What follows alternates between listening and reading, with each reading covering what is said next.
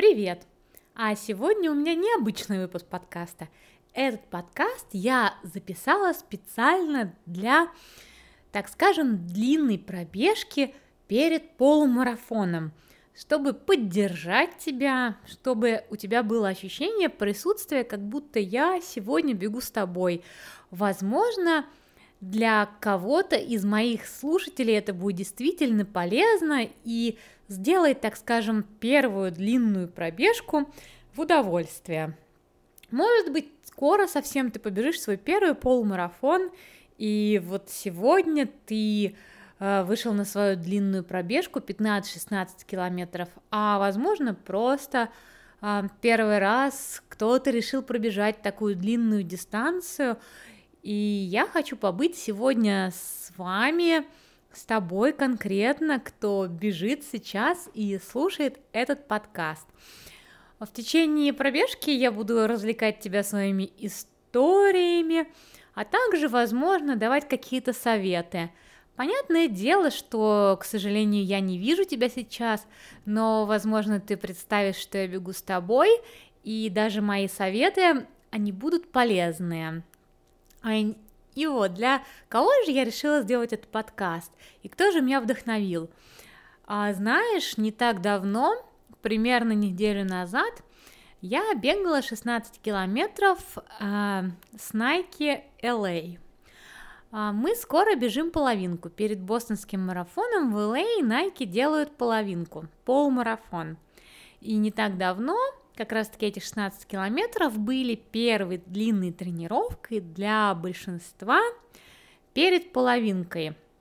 Как оказалось, очень много моих знакомых и в целом очень много ребят и девчонок никогда не бегали полумарафон. Конечно же, полумарафон это действительно такая классная цель, вот, которой нужно готовиться, и на самом деле это уже все-таки немножечко другой уровень бега. То есть, если человек уже готовится к полумарафону, значит, он уже, так скажем, серьезный бегун, назовем его так. И вот большинство девчонок и ребят первый раз бежали свои 16 километров, кто-то 16, кто-то 15, кто-то 17, возможно, как ты сегодня. У нас есть группа в WhatsApp, где мы делимся друг с другом какими-то мыслями, советами, проблемами. И вот в этой группе перед э, первой длинной пробежкой было очень много всяких волнительных моментов. Ой, а как же я смогу побежать? А я никогда не бегала такую длинную дистанцию. А если я не добегу? Ну, в общем, такие вопросы, которые наверняка мучили и тебя, если ты никогда не бегал 16 километров, 16, 15, ну, около того. И, конечно же, они мучают всех.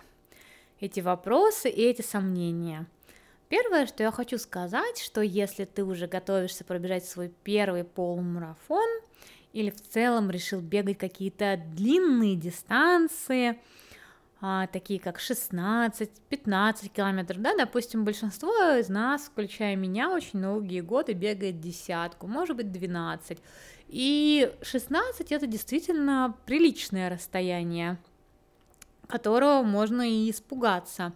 Первое, что я хочу сказать, что а, не надо сомневаться в себе, не надо бояться, нужно просто бежать, как мы делаем это сейчас. Какие же у меня есть советы, если вдруг кажется, что ты не добежишь эту дистанцию? А, первый мой совет это отвлекаться. Вот, допустим, сейчас мы с тобой болтаем, а ты бежишь. Километры идут незаметно. Также ты можешь взять на пробежку какого-то своего друга, да, если в следующий раз побежишь, и болтать с ним. Потому что чаще всего эти длинные 15-16 километров мы бежим в разговорном темпе. Иногда мы делаем какие-то небольшие ускорения, но в целом это разговорный темп. Вот также, конечно же, ты же уже много раз бегал 10 километров, много раз бегал 5 километров, и, конечно же, это очень помогает. То есть э, если человек уверенно бежит десятку, то я думаю, что с небольшими тренировками человек, конечно же, пробежит полумарафон. Я уверена, что, допустим, если это пробежка перед полумарафоном, то ты, конечно, сейчас а, очень взволнован предстоящим забегом, и в какой-то степени, наверное, очень ждешь его, не можешь дождаться, в какой-то степени немножечко боишься его. Тут я хочу сказать, что а, не надо бояться, не надо волноваться, нужно просто получать удовольствие. Потому что если ты уже решил пробежать полумарафон, значит бег это твое, значит ты любишь бег, значит ты уже уже, так скажем, в этом, поэтому нужно просто расслабиться и получать удовольствие. Ну, вот как мы сейчас, да, представь, что я сейчас бегу с тобой. Что обычно я говорю своим друзьям? Обычно я говорю, что расслабься. Вот конкретно сейчас. Посмотри изнутри на себя, на то, как ты бежишь. Очень много говорят про беговую форму, а, про то, как должна приземляться стопа, как должно работать тело. на самом деле у каждого из нас своя беговая форма, свой паттерн движения, который мы уже сформировали с детства, и, возможно, изменения его приведут худшим последствиям.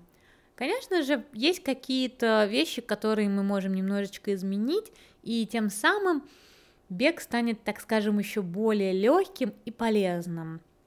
Но глобально, мне кажется, что для большинства из нас, у кого нет каких-то серьезных ошибок, его конкретные движения, уже созданные его природой за долгие годы, это на самом деле самое лучшее. Но все равно попробуй сейчас немножечко расслабить руки и плечи, потому что чаще всего мы зажимаем шею, поднимаем плечи. И вообще, во время этой длинной пробежки Думай и наблюдай за своими руками и плечами, как они работают, как они двигаются. Я очень долго крутила плечами, очень сильно, и замечала это только на фотографиях. Когда я смотрела на свои фотографии с марафона, я, конечно, была в ужасе, как сильно я верчу плечами. Но сейчас, во время каждой своей пробежки, я про это думаю. То есть я думаю, как не крутить так сильно плечами, а работать именно руками. Потому что руки – это то, что помогает нам с тобой бежать, то, что, так скажем, толкает нас вперед. Поэтому попробуй руками двигать вперед и назад, а не плечами. Вдруг, если у тебя все классно с плечами, то просто немножечко все равно расслабь шею, опусти плечи, понаблюдай за своими руками, понаблюдай за своим дыханием. Если ты часто бегаешь с музыкой или с подкастами, то пару раз в неделю советую бегать без всего, чтобы слышать свое дыхание. Особенно музыка. Музыка, она очень сильно сбивает нас с нашего темпа и задает свой темп. Если ты уже решил побежать за бег с музыкой, то, наверное, лучше все-таки сделать это без потому что я очень часто встречаю на забегах людей, которые дышат так тяжело, что это так тяжело, что это просто, просто какой-то кошмар. И когда я оборачиваюсь и смотрю на этих людей, то, конечно же, практически всегда, вернее, не практически всегда, а всегда они в наушниках. И они не слышат свое дыхание. А слышать свое дыхание это очень важно для нас. Новичок ты или уже профессионал, это важно для всех. Итак, смотри, мы с тобой, наверное, уже пробежали больше, чем один километр. Это очень здорово. А, мне кажется, пришло самое время для историй. Сегодня я расскажу тебе парочку историй о том, как я начала бегать. Наверное, все мы примерно учились в одинаковых школах, я так думаю. Может быть, кому-то повезло меньше, кому-то повезло больше. Я училась в самой обычной среднеобразовательной школе, номер 6, города Мытищи. Да, у нас был не совсем обычный класс, а, у нас были классные ребята вокруг, но это просто потому, что так повезло нашему году. Так сложились обстоятельства. Но школа и учителя, и атмосфера была самая обычная, хотя, возможно, атмосфера и нет, но про это немножечко попозже. У нас был небольшой спортзал, совершенно крохотный, но тогда мы были маленькими, и он, конечно же, казался больше, по которому мы бегали, играли в вышибала. Летом мы бегали вокруг школы и иногда выходили бегать в парк. Я помню хорошо своего учителя физкультуры, Михаил Гаврилович, он каким он был, я не могу сейчас проанализировать и сказать. Я, с одной стороны, помню все хорошо, но с другой стороны, совершенно не помню каких-то деталей, которые сейчас могли бы быть важны. Но то, что я помню абсолютно четко, что он сразу понял, что я очень хороша в беге. Особенно в беге на короткие дистанции.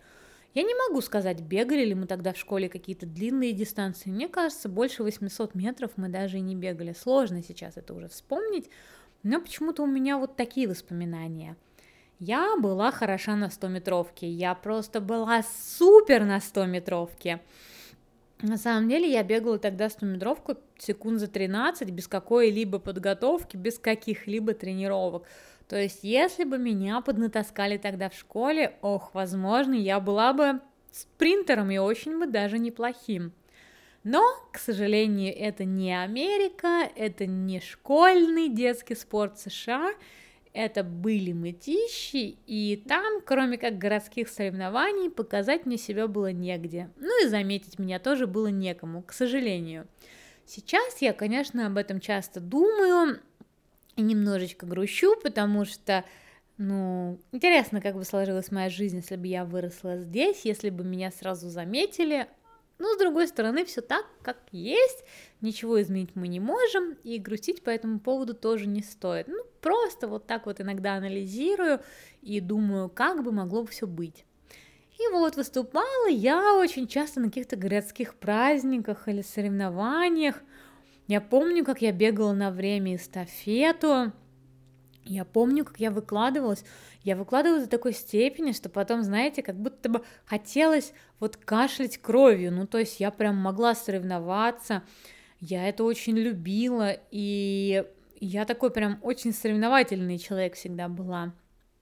Вот. И благодаря тому, что я выступала на каких-то школьных соревнованиях, каких-то городских соревнованиях, Конечно, физкультура была для меня полегче, потому что и подход ко мне был такой более дружелюбный, скажем так. Но я помню, знаете, что я никогда не пропускала физкультуру, никогда такого не было. Я всегда это очень любила, и никакие освобождения мне были не нужны. Еще я очень классно помню, что мы ходили бегать в 800-метровке в парк. Вот, и сдавать какие-то нормативы. Мы с моей подружкой были достаточно шустрые, потому что мы выступали на соревнованиях, и иногда Михаил Гаврилович говорил, что мы можем пропустить, по-моему, сдачу этих нормативов, и тогда мы шли кататься на аттракционах. В общем, все воспоминания, которые у меня остались сейчас от школы и от урока физкультуры в школе, это о том, что у нас была какая-то очень свободная атмосфера. Она даже не то что свободная, она была настолько приятная и дружелюбная. Мы делали все, что мы хотели. Мы никого не боялись, нас никто не зажимал. Мы были такими хулиганами. И это поддерживалось. Не всеми учителями, но очень многими учителями это поддерживалось. И мы могли самовыражаться. И вот школьные годы для меня в памяти остались как что-то такое веселое и забавное. Конечно, были сложности, были проблемы, но в целом атмосфера была настолько классной в школе, что даже сейчас сложно это представить. Ну, то есть, потому что я помню, что вот она была именно классной и здоровой. Мы, конечно, вместо физкультуры ходили кататься на аттракционах, но вы можете себе представить, что в какой-то школе это было дозволено. Мы сидели на четвертом этаже на подоконниках с распахнутыми окнами, конечно, нас иногда покрикивали, но в целом было какой-то такой, знаете, атмосфера свободного духа, и я очень хорошо это помню, и мы с удовольствием занимались физкультурой, потому что был приятный учитель. Мы с удовольствием вообще ходили в школу, и на самом деле, мне кажется, отчасти это привило любовь к спорту, каким-то занятиям, но, конечно, если посмотреть с другой стороны, то всего этого было очень мало. Да, мы постоянно занимались баскетболом как дополнительное занятие, что-то еще, но в целом, конечно, как ни старались наши учителя, Сложно назвать это каким-то профессиональным спортом или спортом, который мог нас привести к чему-то профессиональному. Ну, то есть я думаю, что это достаточно такая общая проблема в России в том, что очень сложно в школе найти такого учителя физкультуры, который может распознать талантливых детей, посоветовать родителям, отдать их куда надо, и чтобы еще родители были способны возить их куда-то, платить за это и так далее и тому подобное. Ну, то есть эта система у нас не налажена. Ну так вот, сегодня про мой бег. В школе я бегала 100-метровки, 800-метровки. Кстати, как ты там себя чувствуешь? Э, Все еще бежишь? Не забывай про руки, не забывай про дыхание, не забывай про то, что ты сейчас делаешь то, что ты любишь, и получаешь от этого удовольствие, и тебе очень нравится. Не забывай смотреть по сторонам, замечать какие-то моменты, вдыхать воздух, чувствовать ароматы, запоминать что-то, потому что бег, мне кажется, очень тесно связан именно со всякими сенсорами нашими, то есть мы чувствуем запахи, мы чувствуем температуру, мы чувствуем ветер, мы очень внимательно смотрим на все вокруг, мы запоминаем все вокруг. Да, за это я люблю бег. Ну так вот, в школе я бегала 100 метровки, 800 метров, э, как-то сдавала все нормативы, но я больше, больше, конечно же, для себя не бегала. То есть это было именно больше какие-то именно школьные задания, скажем так. Хотя у нас был прекрасный Мытищинский парк, но почему-то у меня не было в школе никогда мысли пойти просто туда, так скажем, и побегать. С чего же все началось? Um, началось все с университета. Когда я пришла первый день в университет, по-моему, практически в первый день занятий у нас была сразу же физкультура. И преподаватель сказал пробежать нам километр или два на время а может быть больше. Я не помню, у нас было точно пара вот по времени и сколько нам... Но я помню, что я не смогла этого сделать. То есть я не смогла пробежать километра. Мне было очень тяжело, хотя, возможно, я напряглась и смогла, но главная фишка в том, что мне стало так тяжело, я еле волочила ноги, и я поняла, что я же так люблю бег, ну и вообще в целом бег – это движение. Я всю жизнь была очень таким подвижным, активным ребенком. Бег – это очень просто. Бег это легко, бег это на то, что ну, то, на что способен в целом каждый человек. Ну то есть это просто вышел и беги. И тут я поняла, что если твой организм не способен бежать, да, то как бы это ненормально, ну, то есть это нездорово, надо с этим что-то сделать. Я помню, что я была в шоке, и я поняла, что это совершенно мне не подходит. Ну как? Мне кажется, что действительно просто взять и бежать хотя бы там километр, да, может быть, чуть больше. Но это нормальная, как скажем, для человека способность, это полезно для человека, это нужно, это может помочь, это важно и так далее и тому подобное. Мы можем много что говорить, но я помню очень хорошо эти чувства, что я поняла, что если я с этим что-то не сделаю, то мне не видеть ни зачета по физкультуре, ну и никакого самоуважения, как так я да не могу бежать. И со следующего дня я начала бегать в парке – мне кажется, что, может быть, мы еще в одиннадцатом классе с моей подругой иногда бегали. Но я не помню, как это выглядело. Надо у нее спросить. Она вообще все очень хорошо помнит. И я помню, что мы встречались с ней на перекрестке и бегали. Но вот сложно вспомнить, был это одиннадцатый класс, десятый класс или первый курс. Надо будет уточнить. Такой интересный момент. Так вот. И я начала бегать. Прям я вставала каждое утро перед университетом, брала свой плеер, включала радио и бегала. Круг в Мытищинском парке, мне кажется, два с половиной километра тогда был, до того, как его немножечко расширили.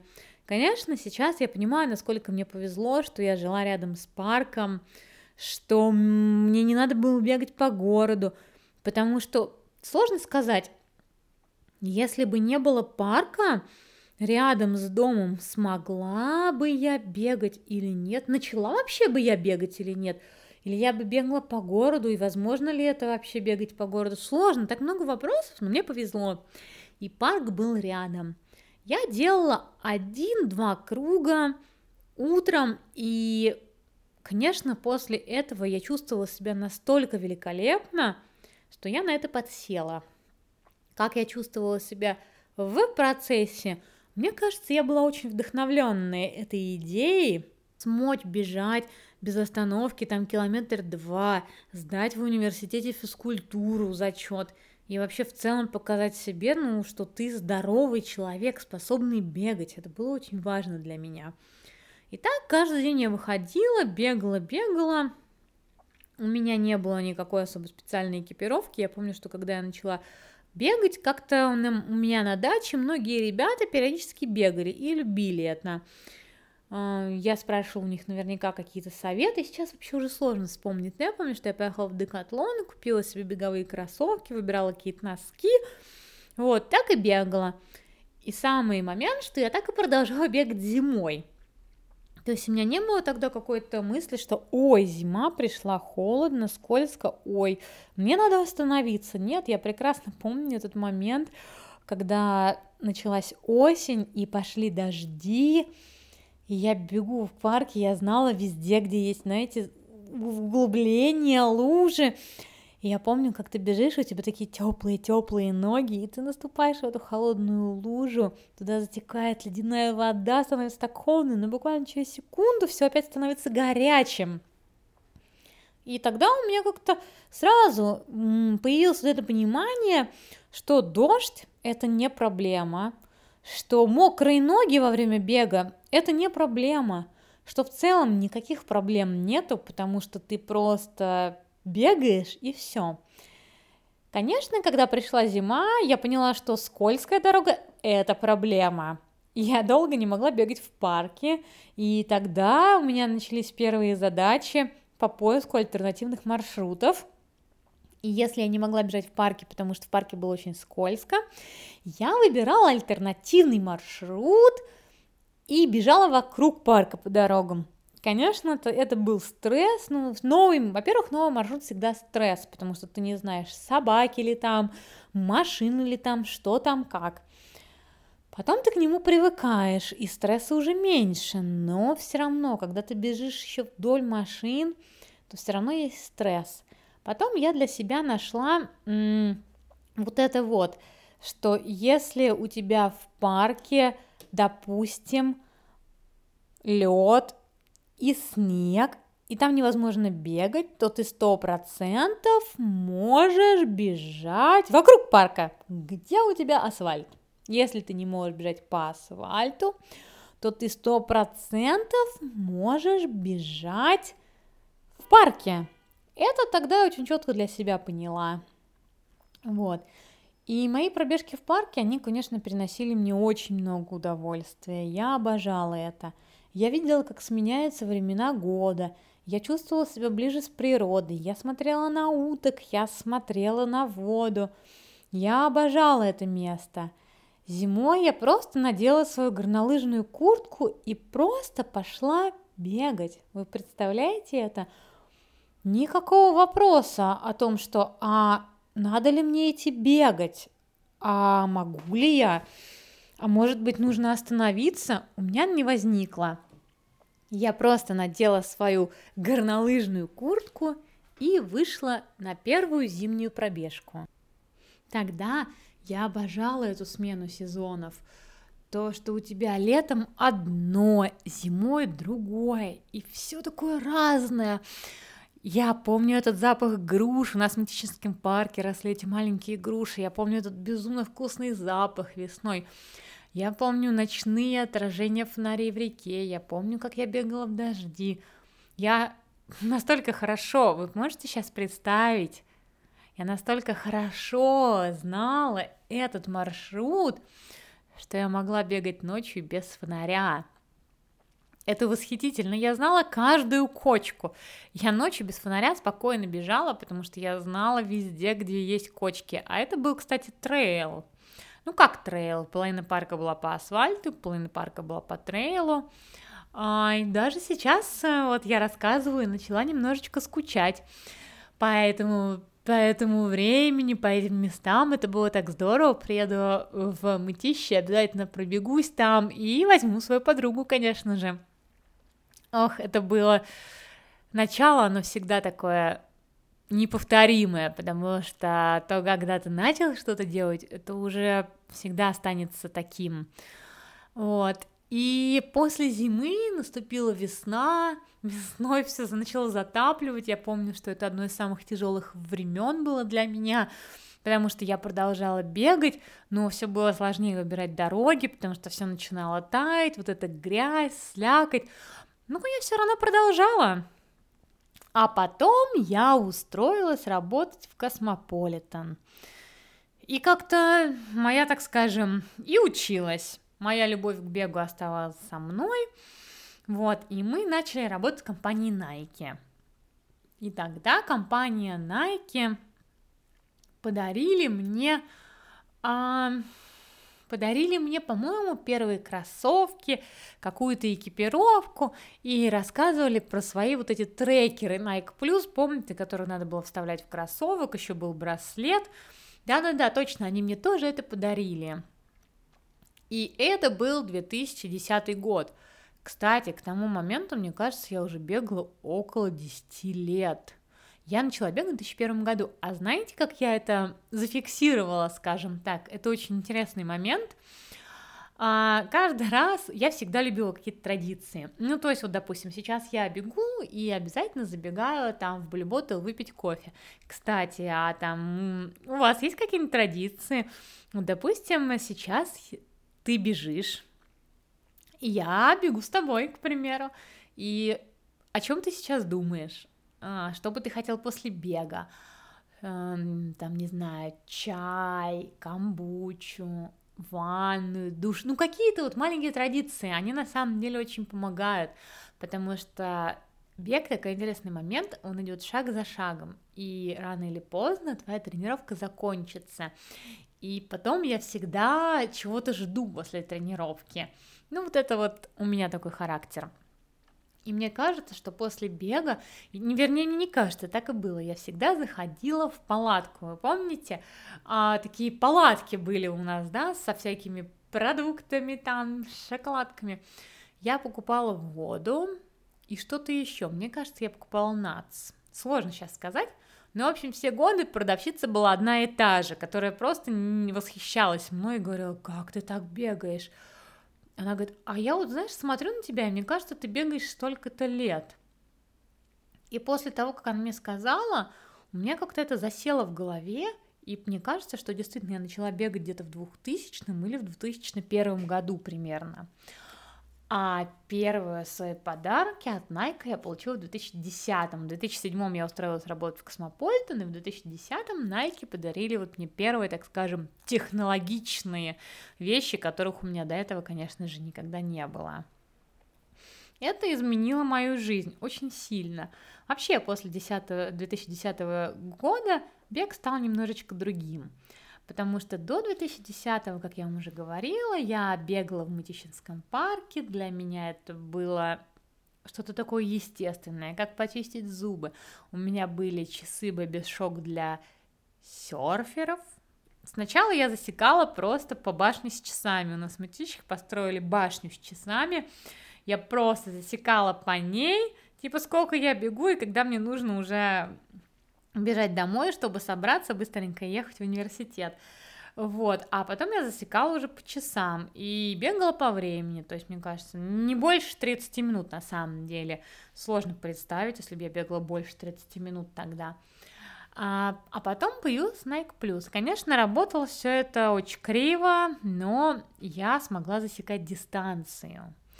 Это было очень важно для меня. Я засекала дистанцию, я засекала время, я начала анализировать свой бег, скажем так. А потом все резко изменилось. Как-то очень быстро из-за вот такого вот бега для себя бег превратился во что-то соревновательное, потому что уже в 2012 году я побежала свой первый марафон.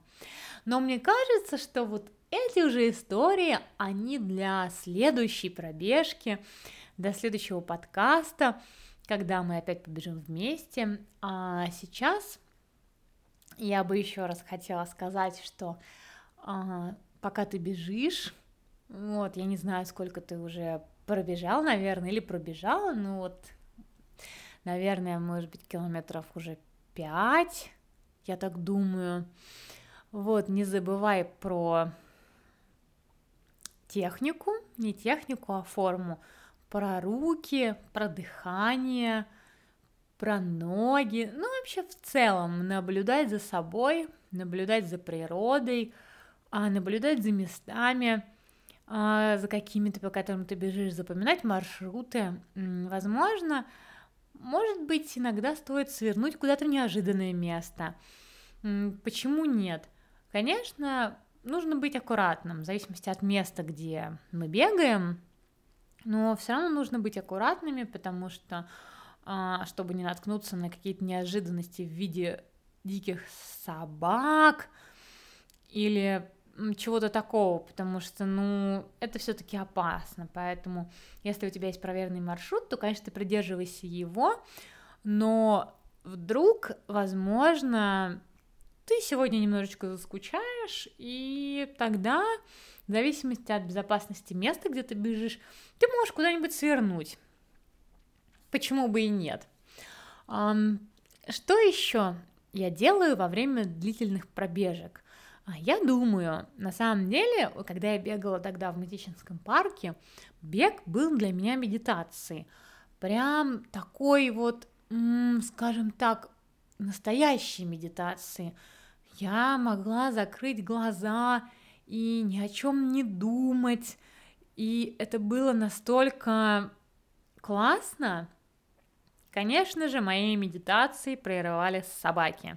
Я знала всех собак в парке, и на удивление они все были агрессивными. Это, конечно, для меня до сих пор остается какой-то загадкой.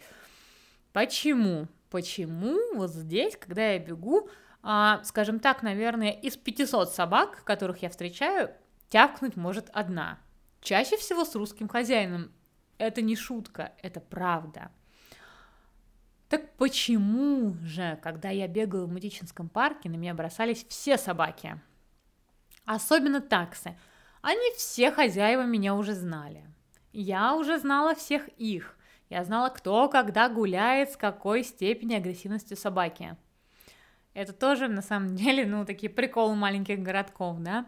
И все равно они все на меня бросались. И вот иногда такое бывало, что, допустим, я прям бегу, и у меня вот прям, я вот о чем-то так глубоко думаю, что действительно это медитация. Или не думаю вообще ни о чем. Могла даже глаза закрывать. Я серьезно, я не просто так сказала, что я очень хорошо знала маршрут, я правда очень хорошо знала маршрут. И потом я слышу какой-то гав, и это настолько меня, знаете, прям, оп, я просыпалась сразу, как будто бы а, меня это очень сильно выбивало, и знаете, это я даже не знаю.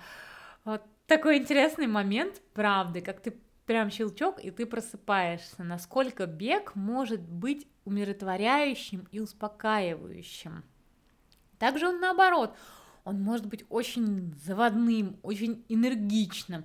Для меня это все зависит, зависит от пейса, конечно. Я думаю, так же, как и для тебя все зависит от пейса. То есть, если вот сейчас а, мы бежим медленно, расслабленно, отдыхаем, дышим, то это скорее такое медитативное умиротворение – но если, допустим, сейчас ты решишь побежать вот быстро, к примеру, да, э, как я бы делала вот эту длинную тренировку перед э, половинкой 16 километров?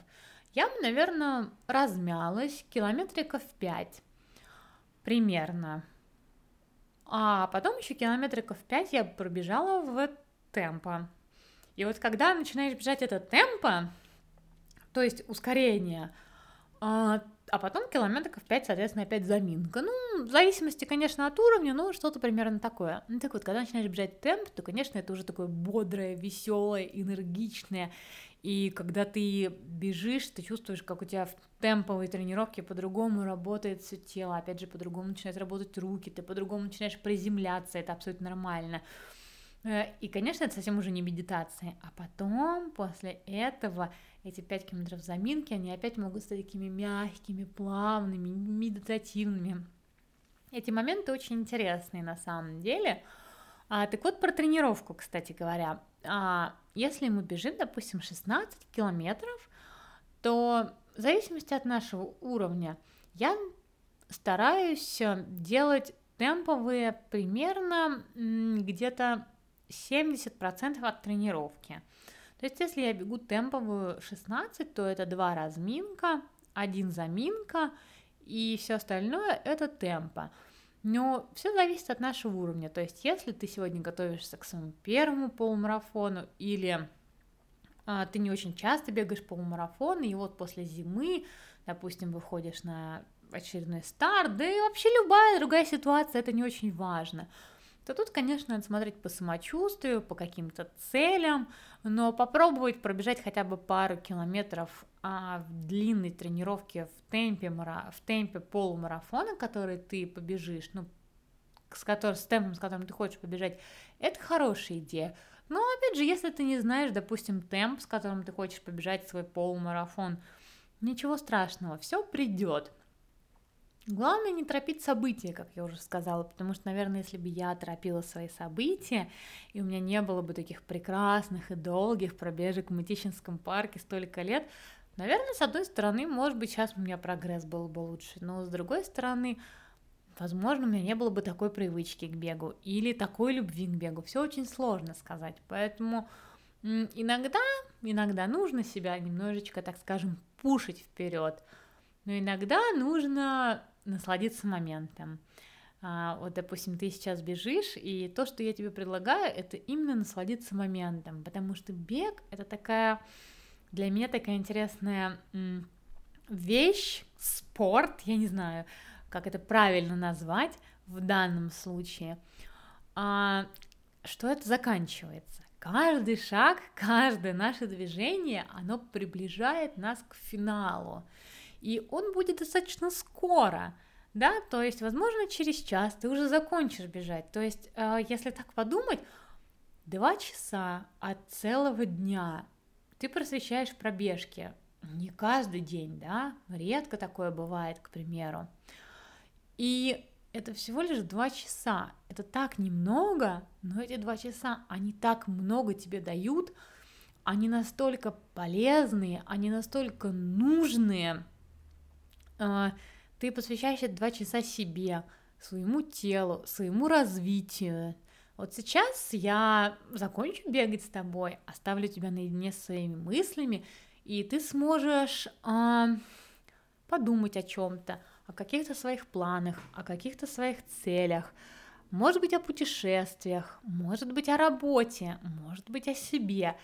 И вот в эти моменты, когда ты остаешься наедине с собой, и во время бега, они очень классные, потому что они очень творческие. Если ты попытаешься немножечко погрузиться в себя в эти моменты, то ты поймешь, насколько ты сможешь открыть в себе что-то новое, возможно, что-то придумать, возможно, тебе придет какая-то идея, которую ты очень ждал, а может быть, э, ты захочешь чем-то поделиться со своими друзьями, какими-то своими мыслями. То есть э, для меня бег, он открывает какую-то другую грань разума. Он помогает мне думать по-другому именно во время пробежки. У меня даже такое бывает, что я бегу и начинаю записывать на диктофон свои мысли. Почему? Потому что потом я не смогу найти эти мысли именно в таком виде, как я нахожу их во время бега. Это очень помогает и помогало мне, когда я училась э, писать какие-то большие тексты, когда я работала, придумывать какие-то съемки интересные. То есть бег действительно являлся и является для меня источником вдохновения, открытия, нахождения в себе дополнительных ресурсов, потенциала. Вот. Также я понимала, что бег для меня это проявление любви к себе. Вот сейчас ты бежишь, И это действительно проявление любви к себе, потому что в нашем современном мире можно делать все что угодно, особенно если ты живешь в Москве или в другом большом городе зимой вечером. Вместо бега, да полно вариантов. Иди в торговый центр, иди в кино, иди в друзьями в кафе. Но ты идешь бегать. И это, конечно, проявление не только силы воли, упорства, достижения каких-то своих целей, но мне кажется, в первую очередь это проявление любви и заботы о себе, потому что в бег это забота в первую очередь о своем теле, о своем разуме, потому что он разгружает разум, разгружает тело, помогает нам по-новому смотреть на вещи. Поэтому я надеюсь, что на этой пробежке я немножечко была с тобой, и это было тебе интересно, это тебе помогло. И сейчас я оставлю тебя наедине с своими мыслями, чтобы, э, возможно, тебе пришли какие-то новые идеи, открытия, или ты сможешь понаблюдать за собой, за своим дыханием, за своим телом. Надеюсь, что дальше пробежка будет в удовольствие, и какие-нибудь маленькие ритуалы после пробежки, такие ожидаемые и важные, делают этот день или вечер еще более прекрасным. Пока! Хорошо тебе добегать!